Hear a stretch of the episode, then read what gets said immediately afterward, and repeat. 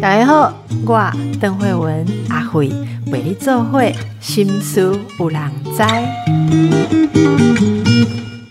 本集节目由散时间赞助播出。打开后，心思有人知。我们今天要来回应很多听众朋友、观众朋友常常问的问题哈。那我先介绍一下，今天跟我们一起来语谈的是我们的阿娥姐啊姐，你好。嗨，大家好，我是安娥阿娥。是阿娥姐哦，你知道吗？你之前有出一本书，好，这个不逃跑的陪不伴逃跑的陪伴已经八刷了，对，真的很不简单。你记得那时候我们也有访问你，谈这本书，嗯。你那一集也是我所有的节目里面点阅率排前几名的。真的呀？对呀。，然后我们等下阿尔姐还有观众朋友记不记得？那时候其实很多的回应就是说，呃，阿尔姐很伟大啊或什么，但是其实我们在节目里面有谈到一件事，是。所有成为长期照顾陪伴者的人，不是自己选择的，对，你就是没有办法把这个丢给别人，是无从选择。所以人家说，要长期担任照顾者的人，最怕人家跟他讲一句话说：“你就友好哎，你就我爱哈。嗯他会觉得说：“我只是没有逃逃跑。好，嗯当初你那你那段话，就让很多人都流泪。是然后我不知道阿尔姐是不是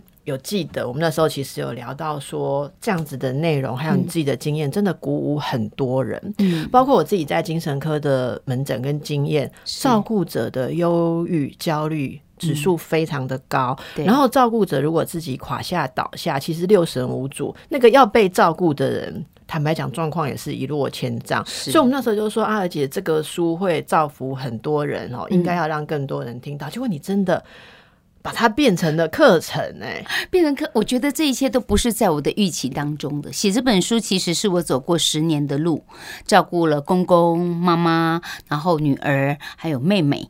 那我的身边的人，这么亲近的人，一个一个倒下来生病，都是突然发生的。那因为要写这个历程的时候，我自己也会揭开一次自己心里面的那个疮疤，想说事情过了就过了嘛。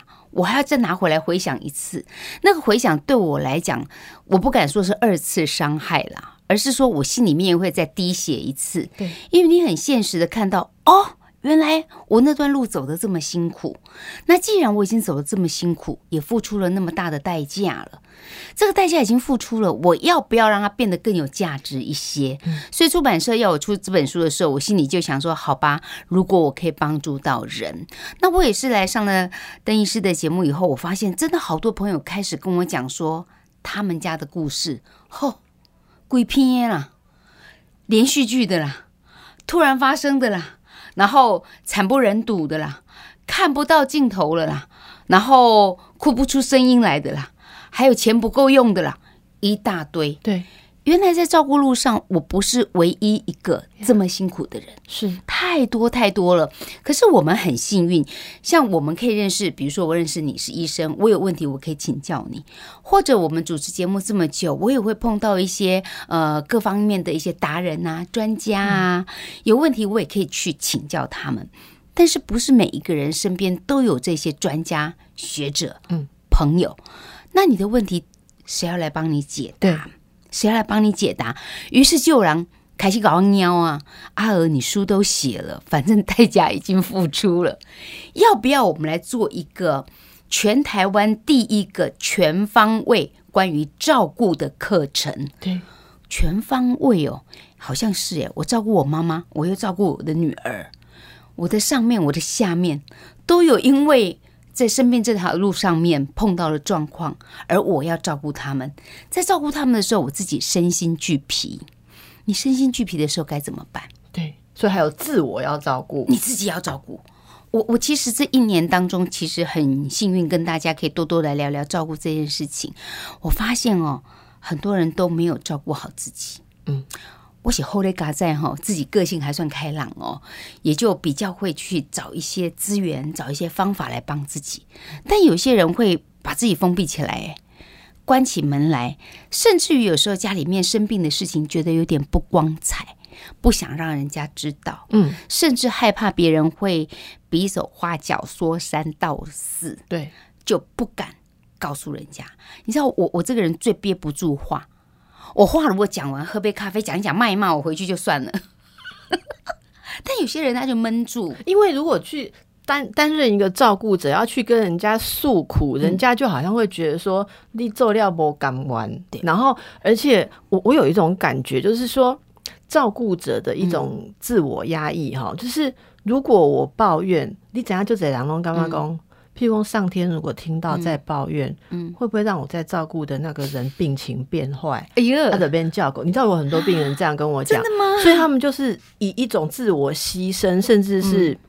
不自我照顾到自我虐待的程度，甚至很多人深层的心理是说：我如果很惨，嗯，看会不会交换一下我照顾的人？哈，你知道人的心理很奥妙，而且你应该可以体会那种心情，我可以体会，不敢抱怨呢。对，但是我其实有把有一段时间，我把自己变成一个。悲情人物，嗯嗯，我似乎我当时不知道，我后来发现说，其实我在另用另一种方式让自己成为一个悲惨的人，然后去讨拍，或者是类似像亲情勒索一样，希望没有生病的老公、女儿。好，或者我的手足，你们要看看我，因为心里实在太苦闷了，太想要一些照顾，然后也会有一些变态的行为，比如说明明在我家照顾，我是在照顾我妈妈，照顾我的女儿，然后我在脸书现在又很发达，IG 我也看得到，什么？我哥哥出去玩，什么？我妹妹去旅行，会不舒服，我就心里面超级不爽的。但是我后来后来我自己在成长学习的时候发现。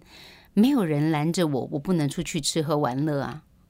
我已经家里有一个看护嘛，然后也有帮佣嘛，所以其实不都在讲喘息服务吗？我只是不是跑出去几个月或整年不见人影，我去玩玩个一两天，或者我去看一场电影，喝一个咖啡，我妈不会怎么样的啦。对，其实你讲的这个很多有照顾经验的人都讲过一样的事情。其实大家如果回顾，其实，在我们的节目来分享过的人，到最后体会出来都是同样的道理哈。所以我其实今天很有感触，在开始聊之前，其实在跟阿尔姐谈说这么棒的课程，是我认为应该是已经抢购到大街小巷都在播放。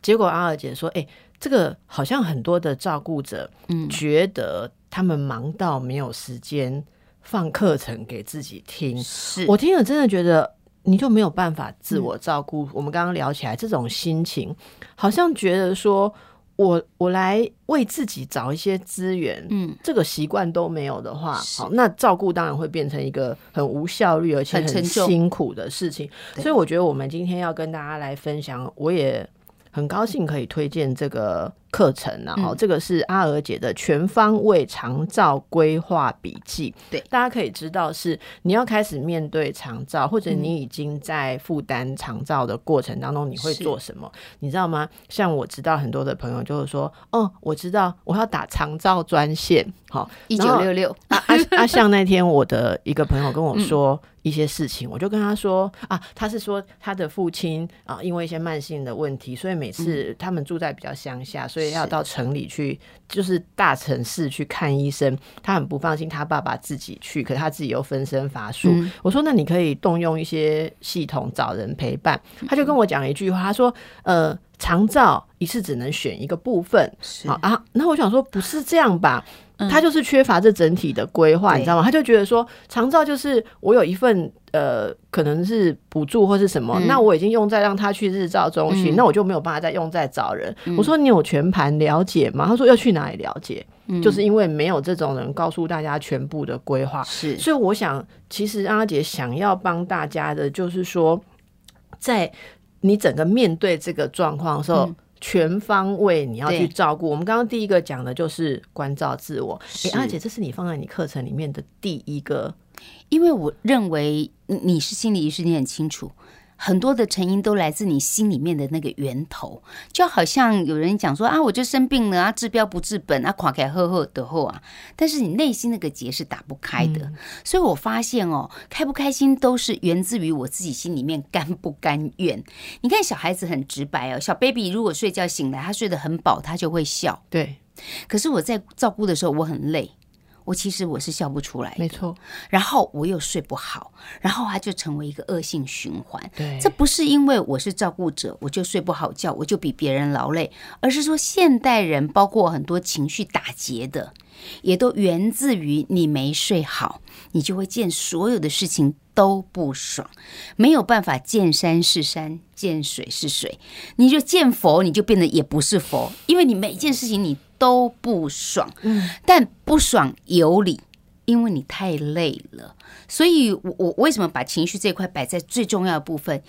有很多事情你可以向外求，上课啦、找资源啦、问窗口啊，这些都可以请别人帮忙。我有一件事情，你必须帮你自己，就是你的那一颗心。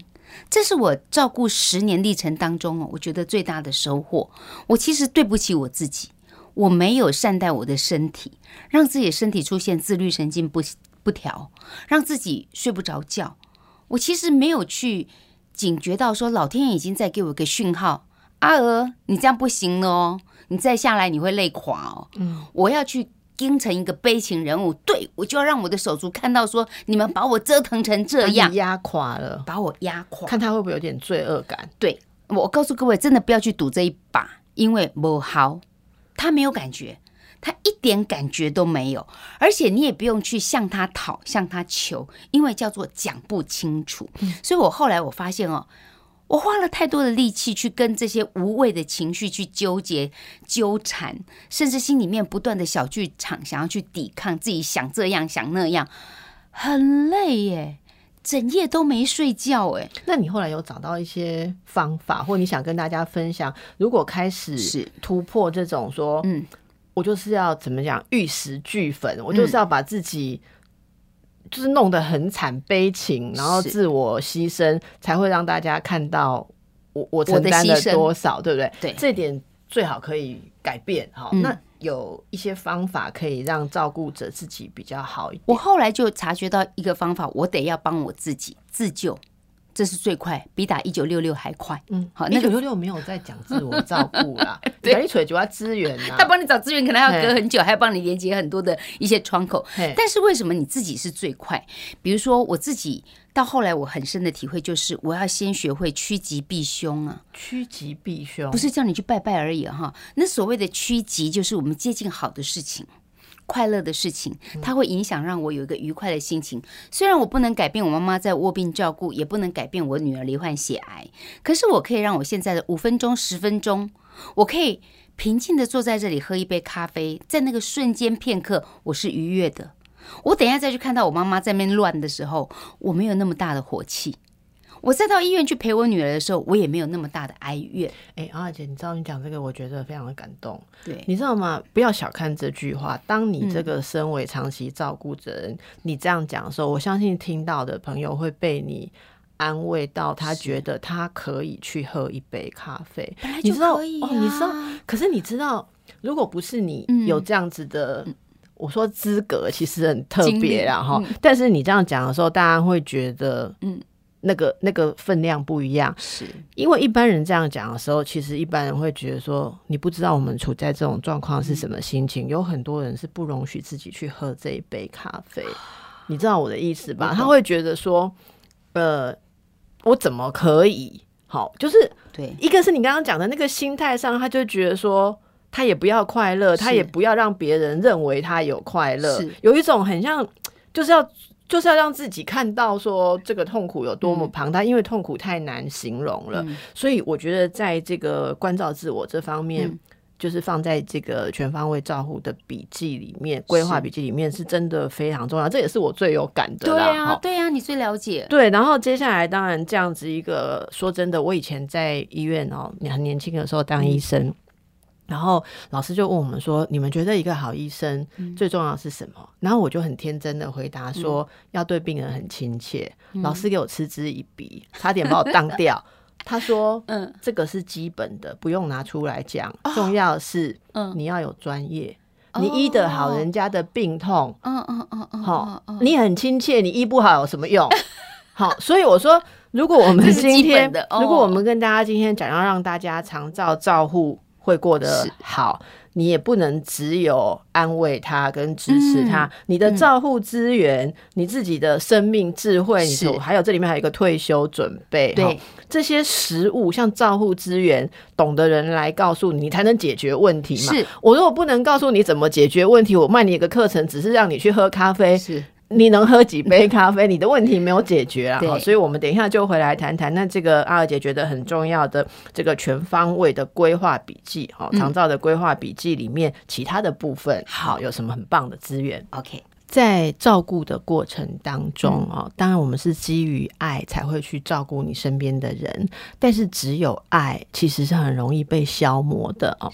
那我们在阿尔姐的课程里面有四大主题，刚才谈到大家要开始有一个观念，你作为照顾者，你自己要挺住，自己要照顾好。那其他的面向在像在照护资源、退休准备跟生命智慧方面哦，阿尔姐整理了哪一些处方？这就是刚才我在告诉大家，我要学的是趋吉避凶。所谓的趋吉，就是让我们亲近善知识，包括好的技巧、好的方法。所以在课程当中，包括有许浩怡博士在心灵上的调试，怎么样协助你，你看见自己心里的症结在哪里。然后我们也请了日照中心的监察人陈师哲来告诉大家，现在日照中心跟你想的不一样，哎，很像我们带父母亲去上幼儿园一样。你知道，像我妈妈是倒下来就是全瘫嘛，我我就要挣扎的是，我要送到机构去给人家把屎把尿这样照顾，还是在家里我请一个看护来照顾。那后来我是在家里面照顾，可是每一个人状况不一样啊，有的父母亲没有到卧床，你甚至连八十两表的资格你都没有办法符合，那。可是他又需要照顾啊，你没有照顾他，你就根本没有办法出门去工作啊。那你知不知道现在日照中心做得很好？他就像带孩子去幼儿园一样，你要去上班之前，把你的爸爸妈妈送到日照中心，然后你就去上班。他在那里一整天很快乐，因为有一些老人家跟他年纪相仿的，跟他唱老歌啊，跟他聊开心啊，跟他玩游戏啊，陪他吃点心啊，咻几嘞，一天就过了。嗯，你下班了，他下课了，他玩一天，他也动了，他也累了，回家还可以跟家人聚在一起吃吃饭，晚上洗洗澡，他就睡觉了，嗯，睡眠也会变好。睡眠也会变好。在这些没有办法拿到巴氏量表的人，你可能依照你每个人不同的需求，你可以有不同的选择。尤其现在少子化，很多的学校根本就空在那边，所以连政府也慢慢把这些要试出去做一个类似像日照中心，你也不用跑很远哦，车子不用去接送队员，搞不好就在你的社区附近，走路就到了。就是这么方便，嗯，所以这个照护就是在你需要的状况之下，能够符合你的需求。那我们可能不知道啊，所以你有请到专家来跟大家，就很熟悉这些规划的，告诉大家到底你可以有哪些选择，哦可以运用，甚至于还有一些补助。到底怎么去你怎么去申请？我我曾经帮伊甸基金会去当了一日志工哦，我在这边看的又好气又好笑。那个阿嬷哈、讲她以前跟谁谈恋爱啊，讲什么故事啊，讲一堆啊哈，我就在想说，她一直在 repeat 重复哦、如果是我妈讲给我听哦，我大概烦死了。可是你知道那些老阿公老阿妈跟他在听的时候，听得哈哈哈哈大笑。隔一会地区讲的时候，他们又哈哈哈哈大笑。有的根本就是没给你啊，你知道忘记了，但无所谓。对，就他们一样年纪人，他们有共同的话题。是那当然，这个只是在于，如果你的家人倒下来了，你要照顾，你是要放在家里或者放在机构，他有一些选择。还有照顾当中，其实最重要的，你的区级就是你要去了解一下钱够不够用。如果我现金不够，我要怎么样早一点点积存我的存折？哦，所以你才会提退休规划，退休的规划，你不要等到我要退休那天我才想啊，我怎么没规划？如果你开始工作的时候，你就开始想我后面的路的话，你现在可能不用很多啊，一个月两千、三千、两千、三千，累积一段时间就有一笔钱可以运用。那这笔钱又可以帮你再有投资理财，有钱滚钱。那因为我在照顾了家人以后，我发现保险其实是很重要的。哦，所以保险的规划，我们请到了叶俊佑老师，他在理财上面退休规划，给你分析公保、农保、健保、劳保，哎，还不一样的保险。那你个人买的保险，这个那个，你懂不懂？你晓不晓得？所以叶问老师，人家叫他叶问，就是什么都可以问。嗯，叶俊佑老师他做了一个有系统的介绍，让大家可以去盘算一下，你到底哪里有钱可以用，甚至是你觉得我没有钱呢，没现金了怎么办？你有没有想过以房养老？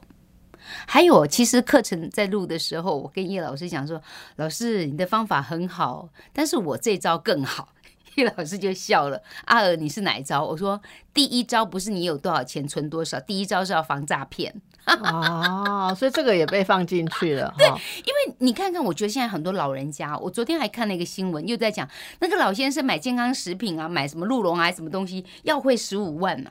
哎，也不知道是什么建字号什么什么，通通都没有啦，就被那个柜台邮局的小姐看到怀疑，就把他拦住了。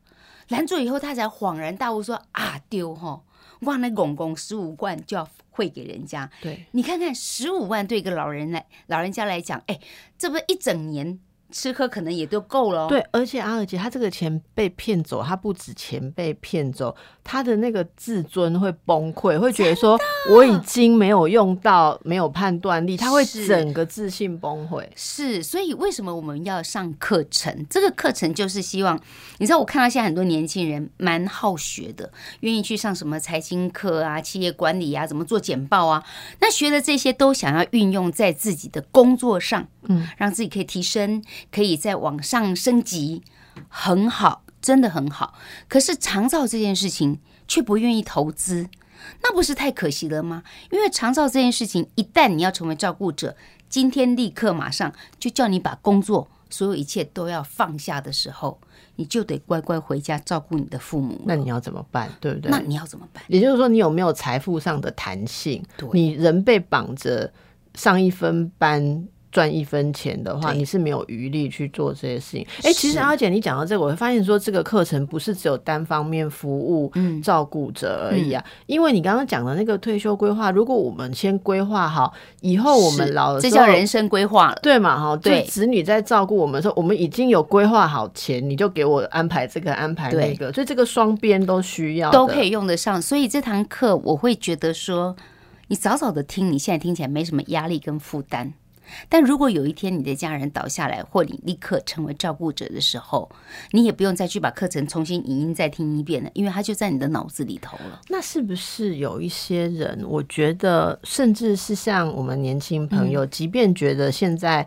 这个离自己还很远，可是你可能可以想一下，你的爸妈正为这个事情焦头烂额。是，狐狸毛阿姨、叔叔、伯伯、姑姑，你周边一定有人，在你前面就有人嘛。对对呀，好，是不是可以帮忙他？因为很多人都会觉得，其实我我发现你的状况，很多的现在我们年轻人。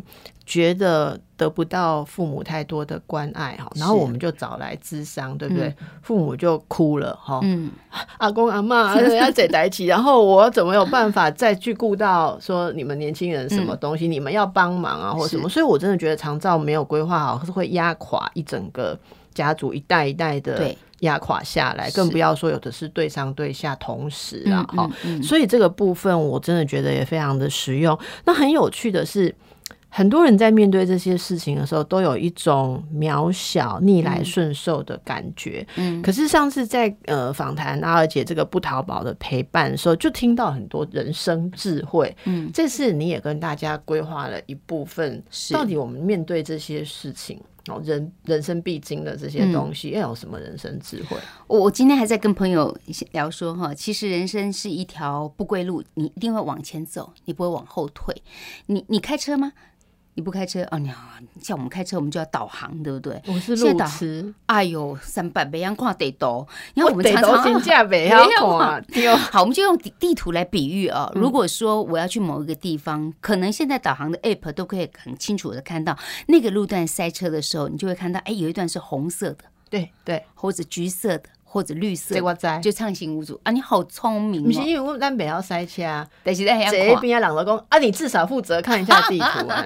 所以你看那个长照的路途，就好像我们碰到了红灯那一块一样，它塞车了，它堵住了。如果你可以退一万步，由上往下鸟看那个地图的时候，你前后知道你要往哪里走。哦，你就不会塞在那里，甚至于你有替代方案。哎，这段塞，可是我旁边那条绕一下，也许花个两三分钟，但是我不用堵在那里。所以那个鸟看的智慧，对，其实课程就是这个鸟看的智慧。而当你在其中的时候，尤其是车子动弹不得，你不知道前面塞多久，你不晓得后面还有多少车跟着，你不知道。可是如果你看到全貌的时候，你就知道啊，我知道了。其实还好，就这一段而已。也许就是在你四十一岁到四十二岁的时候，搞不好真的就这一段而已。那事实上，长照的路途开始展开哦，差不多都是在四十岁左右。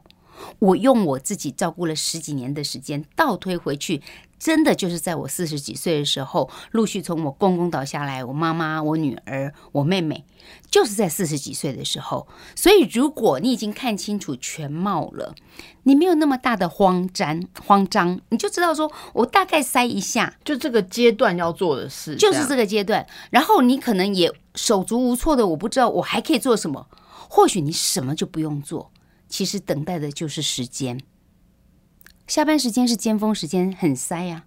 过了这尖峰时间，它就不塞了。人生道路也是一样。那也许你会在这里感觉到我很沮丧，为什么是我？怎么是我？我在这里根本就打结了。可是你把人生摊开来看，如果是七十年、八十年，这一个小小的赛车路段，在这里七八十年的时间里面，它真的只是一点点而已啊！姐，你会不会回到？你会不会就是回想，嗯，所有那些你开始。就是掉入要照顾的那个时刻，如果有人先这样跟你讲这些东西，我觉得我会受用哎，对不对？会帮助很大。我刚刚讲的趋吉避凶，不是只有说啊趋吉，我去学课程，我去先给自己有这个概念。你知道避凶也很重要。譬如像我刚刚讲说，你不要被人家骗钱嘛，那就避凶啊，你不会把你的钱。赔进去啊！那我想的避凶还包括，因为在照顾的历程当中，对我最纠结的，邓医师知道，那时候我的手足跟我真的是纠缠不清，嗯，然后我就花了很大的精力都在跟他对抗，嗯，我现在很后悔，我当时如果我有那个智慧避凶，就眼看他就要来找我麻烦了，我躲他闪他离他远一点，我会不会就不用耗了那两三天跟他这边吵架？对。我不用花了那么几个月时间跟他在那边冷战，还有你的心不用被伤的更多。对，所以所谓的趋吉避凶是这样子。我学习别人走过的路，我看到别人付出了什么样的代价，我不二过，我不要重蹈覆辙。然后避凶就是让自己也可以找寻一个方法，让自己戴上一个金钟罩。嗯，你伤不到我。嗯，你知道照顾者最害怕的就是。再被二度伤害，我已经在照顾我的长辈、我的家人了，你还在跟我说三道四啊？你还讲一个冠冕堂皇啊？你就比较能干呢？我不是为了能干，我要照顾我的父母的。啊，你得开优好啊！我不是为了孝顺，我是因为遇到了，对我是为遇到了，遇到了扛起责任，我们还会落上一个啊，就能者多劳。我可不可以不要能者多劳啊？其实也可以。就我不要让自己过度劳累，嗯，我运用比较轻巧的方法，有效率的方法，四两拨千斤的去化解我碰到的纠缠情绪，嗯，然后我用比较大的觉醒去看到那个觉是我时时刻刻有感觉到说，哎，不对哦，我觉得今天场不对哦，我觉得他已经想要找我吵架的感觉，我先离开现场，对，或者我自己也有那个觉，就是。我已经带着工作的压力、照顾家人的压力，在跟老公讲话，一副已经要找他麻烦的样子。其实家人会无端被波及呀。我如果我有那个觉醒，觉得哎，其实我今天情绪有点复杂，好像不是他今天没到乐色，我很生气，是因为我好像有别的事情会绑在一起。那因为这个爱的陪跑者，我跑过了十年的路。我希望用我跑过，对长跑，我已经看到这路上有什么风景了。你知道有人会拿剑要射你，有拿刀要砍你，我已经知道会有这种事。当然，这里面也有那种给你安慰、给你支持、好帮你可以喘息的朋友、家人都有。这条路的风景我看过了，我想要把我看过的风景告诉大家。当我把这风景告诉大家的时候，你就知道说，比如说，这人倒下来，通常是在急诊室。我现在超级有经验的，我的朋友如果去急诊室，我都记得叫他要带大外套，然后带护颈。为什么？因为你那一夜大概就要待在急诊室，是没有床可以睡的。对，所以我觉得像这些小细节哈，就是真的，你不是经历过的人讲不到这些东西。然后大家听到这里一定会知道了哈，就是说带那那件外套是差多少。你在急诊室又冷又急的时候，你就会去骂护士为什么那么久啊？你身上暖一点的时候，你会比较清醒一点。这样这就是很大的差别。如何不让自己一再的崩溃哈？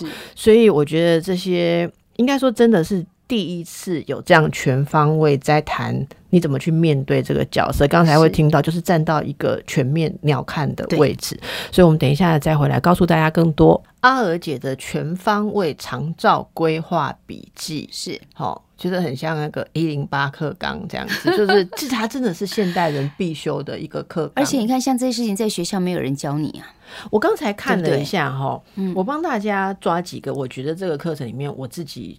觉得非常重要部分。嗯，刚才提到四大主题嘛，关照自我、照护资源、退休准备跟生命智慧，哈的四方面的处方签，对不对？其实这里面很棒的是，还有针对照顾者跟被照顾者的沟通、对调试。我觉得这个很难。照顾者跟被照顾者很少不吵架，吵架到后来两个人心里都好痛。他都已经到这个阶段了，我还在骂他，哦，然后我都已经到这个阶段，哎。忙一叫鬼时，我觉得没哦，两个人都很难过，然后病情会更严重，哦，彼此会更痛苦，所以这个沟通跟调试机制，大家也可以学到。还有，我觉得很重要是有人就是。很像对幼幼班一样，告诉你长照安全网。说真的，我有时候访问一些专家哈，我都会提醒他们说，这大概你在一干单该水节。可是很多人做这个做久了，会以为所有人都知道哦，很就是就是这个真的有人就是幼幼班，他就是不知道。对，还有长照前该知道的是，长照中要避免踩的雷。哦，你知道几个雷？个人的准备保障，还有社会目前做到哪里，跟哪些地方是期待未来的哈？这些都可以减轻照顾。者的负担是，然后刚才那个阿尔姐有跟我们介绍了几位，包括许浩仪博士，好，然后这个陈诗哲是日照中心的监察人嘛，那主要讲者当然是是我杨月娥，嗯，然后叶俊又是理财规划，还有一位，我们里面有发现还有医师，哎，朱伟明医师，他跟大家讲，朱伟明医师其实呃很关怀在临终的这一块，你知道我们自己身体好的时候，你不会去想到人生最后会怎么样，然后尤其是和你家。人在照顾的过程当中，我觉得朱医师给了一个很好的方向，就是都要和解，都要放下，嗯，都要圆满。那我其实很像邓医师刚刚讲的，我跟我妈妈也有很多的纠结，在照顾她的时候，我就怎么敢玩呢？她其实常常找我的麻烦，她有忧郁症、躁郁症，所以这些在她倒下来之前，我已经跟她刀光剑影不知道几十年了，可是。最后变成我要去照顾他的时候，我很长的时间在告诉自己说：“我嗯甘弯，我不甘愿。”但最后我看到妈妈的那个面容，跟她所受的苦，我又觉得很心疼。嗯，那所以我心里面是，你知道，像那个拔河一样，两边这样拉拉扯。我唔甘弯啊，我其实心疼；我唔甘弯啊，我其实又心疼。然后到最后，我发现我都必须要放下，我也要和解。我是一个照顾者。我母亲被我照顾的时候，她甚至试图要自杀，她要把她气切管拿掉，她不想活了。那我拦不住她，我只能求她，我就求她说：“妈妈，你这样子，如我就会变成是过失致死，我会犯罪，我可能会被抓去关。”我妈当然不理我。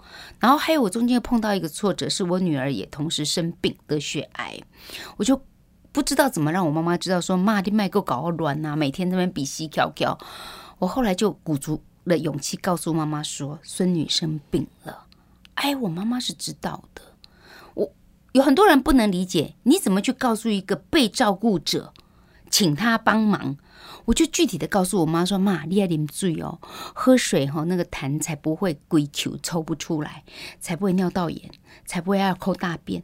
要吃饭呢，要睡觉哦，这么简单的事情，我具体的讲出来，请我妈妈帮我。”我好感动，我妈妈帮我嘞，一个全瘫的人，他用尽他生命最后一点点的力量，在帮助我、支持我，可以照顾我的女儿。不是每个人会碰到像我这么惨，两边一个女儿，一个妈妈。可是我是同时发生，所以也让我激荡出一个方法来。我觉得我可以具体的告诉被照顾者，你要怎么样帮我。也具体的告诉这个被照顾者，我怎么为你祈求。比如说生死这件事情，我就跟妈妈讲说：“妈妈，我弄了两根，帮你回向，帮你回向，然后祈求你可以圆满。有一天你在睡梦之中，如果菩萨来接你，伸手要拉你，你就跟着他去。”如果你看到那道光，你就跟他去。我每天为你祈求，希望你在睡梦中可以圆满。嗯，但是你知道，我妈妈真的最后就是在睡梦中圆满的。嗯，不是那种很痛苦挣扎那个过程。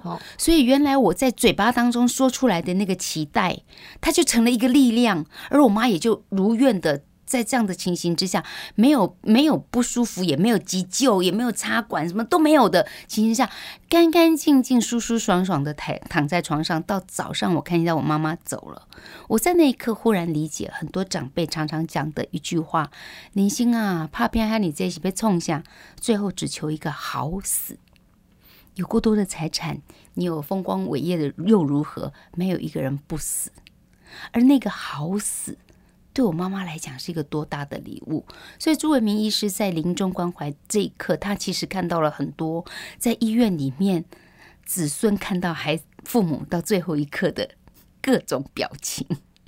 那他也透过课程来告诉大家，这些课程你要怎么和你的家人去和解这件事情。这真的是每个人都很需要的那种生命智慧。对，这一切都会过去。那你要带着这个伤。在画下句点之后，继续走的时候还在纠结吗？还是过了就给他过了？是照顾这件事情一定会过去，生命都会有尽头的嘛，所以一定会过去。当这个路途过去之后，各位可不可以像阿娥一样？我是一个爱的陪跑者，我现在否极泰来，我笑得出来。我已经过了那段塞车的路段了，后面一路都是绿的。我可以往前走，我可以看到另一片的风景。在我完成了照顾家人这段路之后，我没有那么凄惨，我也没有把自己搞疯。所以我觉得我的经验，再加上这几个专家学者他们的方法，我希望给大家一个人生的地图，去看到你现在走到的是哪一段。哎，其实我觉得这样听你讲完哈，我我本来觉得这课程是一个非常实用的课程，我甚至现在觉得说它应该变成教育的一部分。真的。就是就是这应该是必修课，好，就像生死学是必修课，我觉得这是一个必修的课。那其实说到这个哈，我就刚刚有讲到嘛，说这个课应该是所有人都应该要听到，嗯，哦，那不过还有很多人。没有听到，或现在我们的听众朋友才听到啊，所以我们也知道大家一定会询问很多课程的内容了哈。那这个课程其实呃，你们的这个课程有募资解锁阶段，对不对？这里面有包括专家线上对谈直播、照顾者的喘息活动、见面会哦，我觉得这个也支持力很大，对不对？哈，所以有这些呃期间然后。那这个募募资的期间，据说是到十月。是十月中我们就是开课了。现在募资期间，现在叫做早鸟优惠。好，其实之前还有一个早早鸟，但已经错过了哈，那就没有了。现在是这最便宜的阶段，就是两千块钱有找。那我讲的这个阶段，是因为募资是这样子，我们要先集资，以后我们再来录制这个课程。对，但我们已经过了这个散时间，我们在募资过程里面已经达到百分之两百多了，我们已经过了这个门槛，所以课程一定会开。但是募资课程在平台里面到后面的。收费就会越来越高。好，课程是这样子的。OK，那所以大家也可以把握这个机会了哈。这是广告。好，那我要跟大家介绍一下哦，这个课程的基本资料哦。课程的基本资料部分，《爱的陪跑者》阿二姐的全方位长照规划笔记。大概有十三堂课，对吧？是，总共有是一百八十分钟。好，那大家可以在 Press Play Academy 这个 Press Play 很有名的课程平台上面看到。刚才有提到大家关心的这个早鸟哈，诶。早鸟，现在我们大家还赶得上，还赶得上到九月二十五号之前。今天播出还赶得上到九月二十五号哈。这样的课程嗯。竟然两千块有找了嗯。哈、那非常感谢哈，今天阿尔姐来我们节目，因为阿尔姐是我们节目的好朋友，啊。所以有提供给我们特别的折扣码，还可以再折扣一百块去喝你刚刚讲的那一杯咖啡啦哈，连咖啡都送你，对。所以要大家看我们的资讯栏哈，输入这个哎，这个应该是用我的名字的缩写哦，嗯嗯。就是 D H W。一百哈，嗯邓慧文一百哈，阿辉不利林咖啡哈，这样就可以记得起来，你就可以得到优惠。我觉得大家真的把握一下这样子的机会，然后我自己真的要特别推荐，我基本上觉得。呃，不仅是照顾者，好，那或者说你觉得你年纪大了，你以后可能会要面对一些什么事情，你先想一下，你可以先跟家人沟通，是。好，那我我真的也想推荐给各个阶段的老师们呐、嗯。你把这些观念呃灌输带给年轻人也好，不要说每个人都慌慌张张的在面对自己变老，这真的是现在社会很需要的东西哈。呃，那我真的还蛮荣幸今天可以很高兴直接请到阿尔嗯姐来跟我们分享这个课程哦。那也很感谢我们散时间好来跟我们合作播出今天的内容。好，希望大家在这条路上，呃，每个人都必经的路上，都可以走得更踏实。是阿尔姐，谢谢你哦无哦。后顾之忧，，对，嗯那也祝福大家都能够平安顺利。否极泰来哦，嗯，拜拜，拜拜。